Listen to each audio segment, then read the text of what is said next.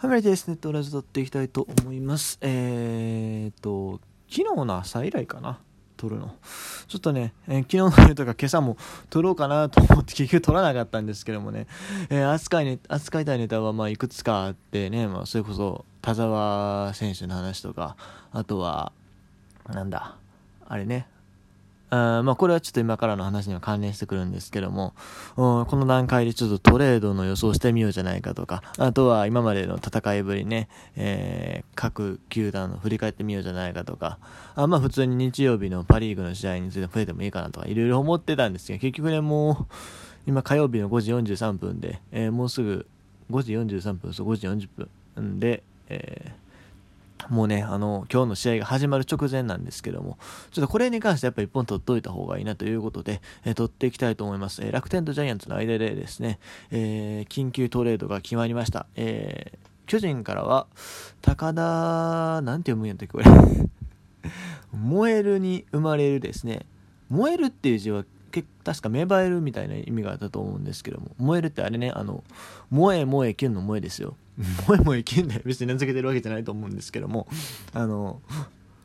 あれね、えっと、そっちの燃える、あの、草冠に開けるっていう、開けるもいっぱいあるな、明るいっていう字で。あの萌えね、萌えに生まれる、えっと、法政っていうんですか。あ高田、高田なんですね。ジャパネットと一緒ですね。え、僕より年下ですね。1998年7月4日生まれ、この前誕生日やった岡山県新見市出身のプロ野球選手、右投げ右打ち、読売ジャイアンツに2016年ドラフト5位で、えー、入団。まあ、この選手と、創志学園から西純也の先輩ですね。と、えー、っと、彼だからまだ22ですか。えー、今年大学4年の年にあたる、まだまだ若いピッチャーとですね、えー、楽天の高梨雄平のトレードが決まりました。正直ね、僕ね、めちゃめちゃびっくりしましたよ、ほんまに。目ん玉飛び出ますよ、ほんま。いや、あのね、まあ、高田がトレードっていうのは、まあ、わからなくもないし、まあ、確かに大学4年生の年齢で、まあ、コース4年目でトレードっていうのはなかなか早い気もするけれども、まあまあまあ、まだわからなくもないんですよ。問題はこの高梨ですよ。うん。なんだね、この高梨ってね、えー、侍ジャパンにも選ばれたことがあるピッチャーで、僕の家にもですね、侍ジャパンの時のタオルみたいな、ハンカチか。ミニタオルみたいなの置いてますよ。あの、勝った、勝ったというか、確か、あの、ガラガラかなんかやって、ガガチャガチャ？あれなんて言うんやんて忘れたけど。あの、100円ぐらい入れて回すやつまあ、実際300円ぐらいしたと思いますけども、それで出た選手で、あの、うちにも飾ってあるんですけども、あの、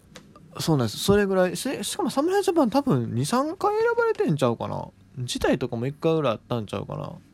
うん。わからんけども、まあ、とにかくすごく実績のある選手でして、えー、っと、ちょっと成績見ますか。確かに入ったのがね、プロ、プロ入りがね、結構社会人、そうですね、大卒社会人なんで結構遅いんですけども、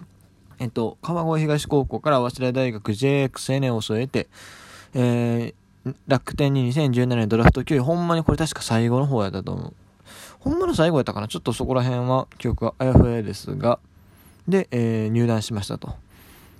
で、えーと、成績ですが、2017年ルーキーイヤーが46登板防御率1.03 まず、まずこの時点でおかしいよねまあ、主にワンポイントで起用だと思うんですが、43.2回なんでね、登板が。まあでも、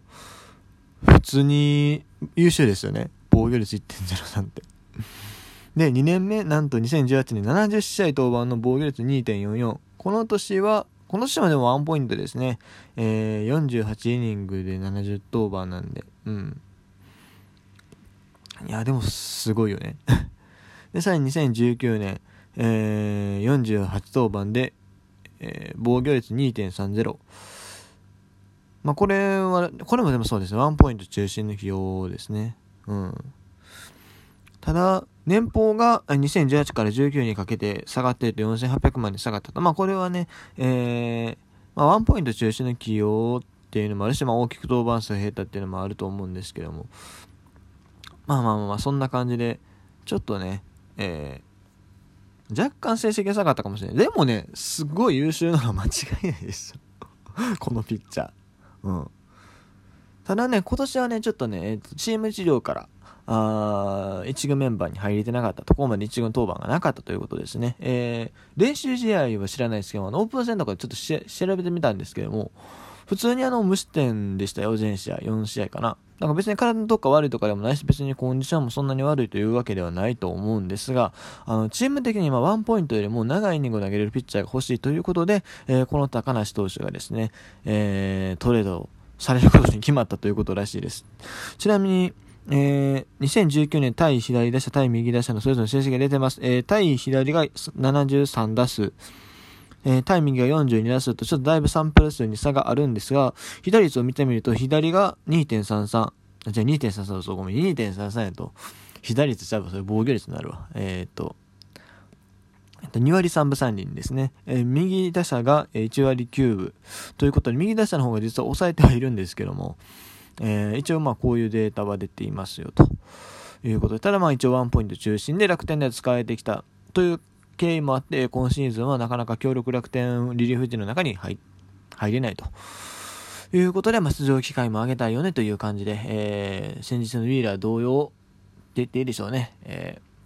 トレードという形になりました。まあ実はね、ウィーラーの時は楽天は左の中継ぎ欲しいと言って補充していたのですが、まあ現状ね、左の中継ぎ、唐島投手がいます。まあ唐島はほんまは先発したいんちゃうかなという気もするんですけども、えー、まあちょっとこの感じだとしばらく中継ぎ起用が続くのかな。あともしかしたらね、松井裕樹も、えー、まあ先発しててスタミナ不足ということで下に落とされましたが、彼ももしかしたら中継ぎ起用になるんかもしれないですね、この感じだと。うん。まあ、さすがに高梨放出するっていうのはちょっと僕も本当にね、予想外でした。侍ジャパンに入ってたピッチャーからね。うん。ただまあ、高梨自身にとっては間違いなくこれはプラスのいい時期ですよね。えー、まあ楽天には、ね、ものすごく恩はあるとも、こんだけ開始名で拾ってもらったわけだから恩はあると思うけども、まあここまで登板機会なかったし、年俸も下げられてるし、ワンポイント中心やったし、逆にでもジャイアンツへ行くと、登板機会は大きく増えるだろうし、えー、しかも、年俸ですよね、やっぱ。まあ楽天もね、お金はあるんだけど、結構シビアなんですよ、あの球団。ただまあ、ジャイアンツに関してはもう上限なく出してくれるようなもんですから、これも一気に来年1億とかね、今年、あの、去年と同じような成績を残せば、来年1億とかも一気に、えー、狙える球団だと思うので、うん。もう高梨自身にとってはもうプラスでしかないよね。しかも関東出身やからね。あの、また関東の球団プレーできるということで、えー、すごくいいんじゃないですか？あ本人にとっては。高田もね、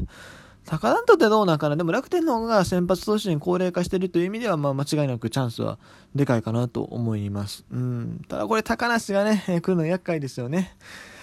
阪神ファン的にはね。今のところ、あの、高木京介はね、えー、棒はキラーになってますけども、高梨が今後棒はキラーになるかもしれないし、えー、でもどうかな、高梨の起用法どうなんですかね、抑えのデラロサが離脱してるんで、もしかしたら抑えでの起用っていうのもあるかもしれない。うん。まあ、いきなりはないと思うけども、まあ、中川幸太の大学かな、どっちがいいんやろな、抑え。うん。まあ、というところでね、えー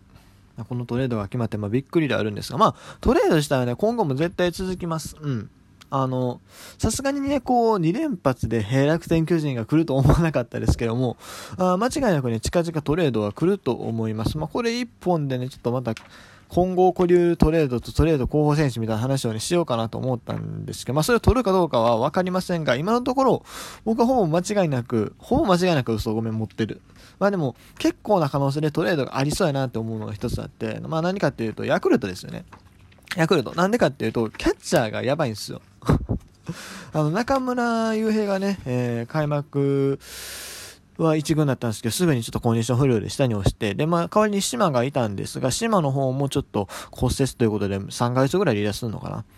ということで、えー、これからだいぶ厳しいんですよね。そう。で、ヤクルトね、キャッチャー見てみるとね、結構ね、若いのがいないんですよね。年食ってるのはまあまあいるんですが、あ現状ヤクルトの保守陣を見てみるとですね、えー、松本直樹27歳、えー、中村悠平30歳、島本博36歳、さらに、えー、西田明久28歳、えー、古賀雄大22歳、大村はじめ29歳、井野卓37歳、で、育成選手で内山大志、栃木ゴールデンブレーブスの出身ですね、えー、24歳ということで、結構、まあ20代後半の選手が多いと。うん、あとまあ30代ベテランが3人もいると。いう結構ねあのいびつな年齢構成になってるので、まあ、もちろん、まあ、来年のドラフトでっていうところもあると思うんですけどもあのねまあどちらかというと今年のまあこんだけね星が離脱してるっていうのもあるんで今年中に若いキャッチャーを1人ぐらい補強するんじゃないかなというふうに僕は見てます。できれば、あ25ぐらいまでの選手ですね。うん。僕はね、あまあ、この前島が離脱したところなんで、まあ、早くて1週間ぐらい、今からね、来週、来週の頭とか、あまあ遅くても1ヶ月以内ぐらいには何らかの動きがあるんじゃないかなと僕は呼んでます。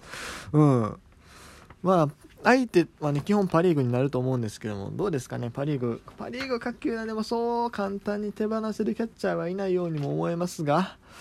うん、楽天とかもね、キャッチャー、どうかな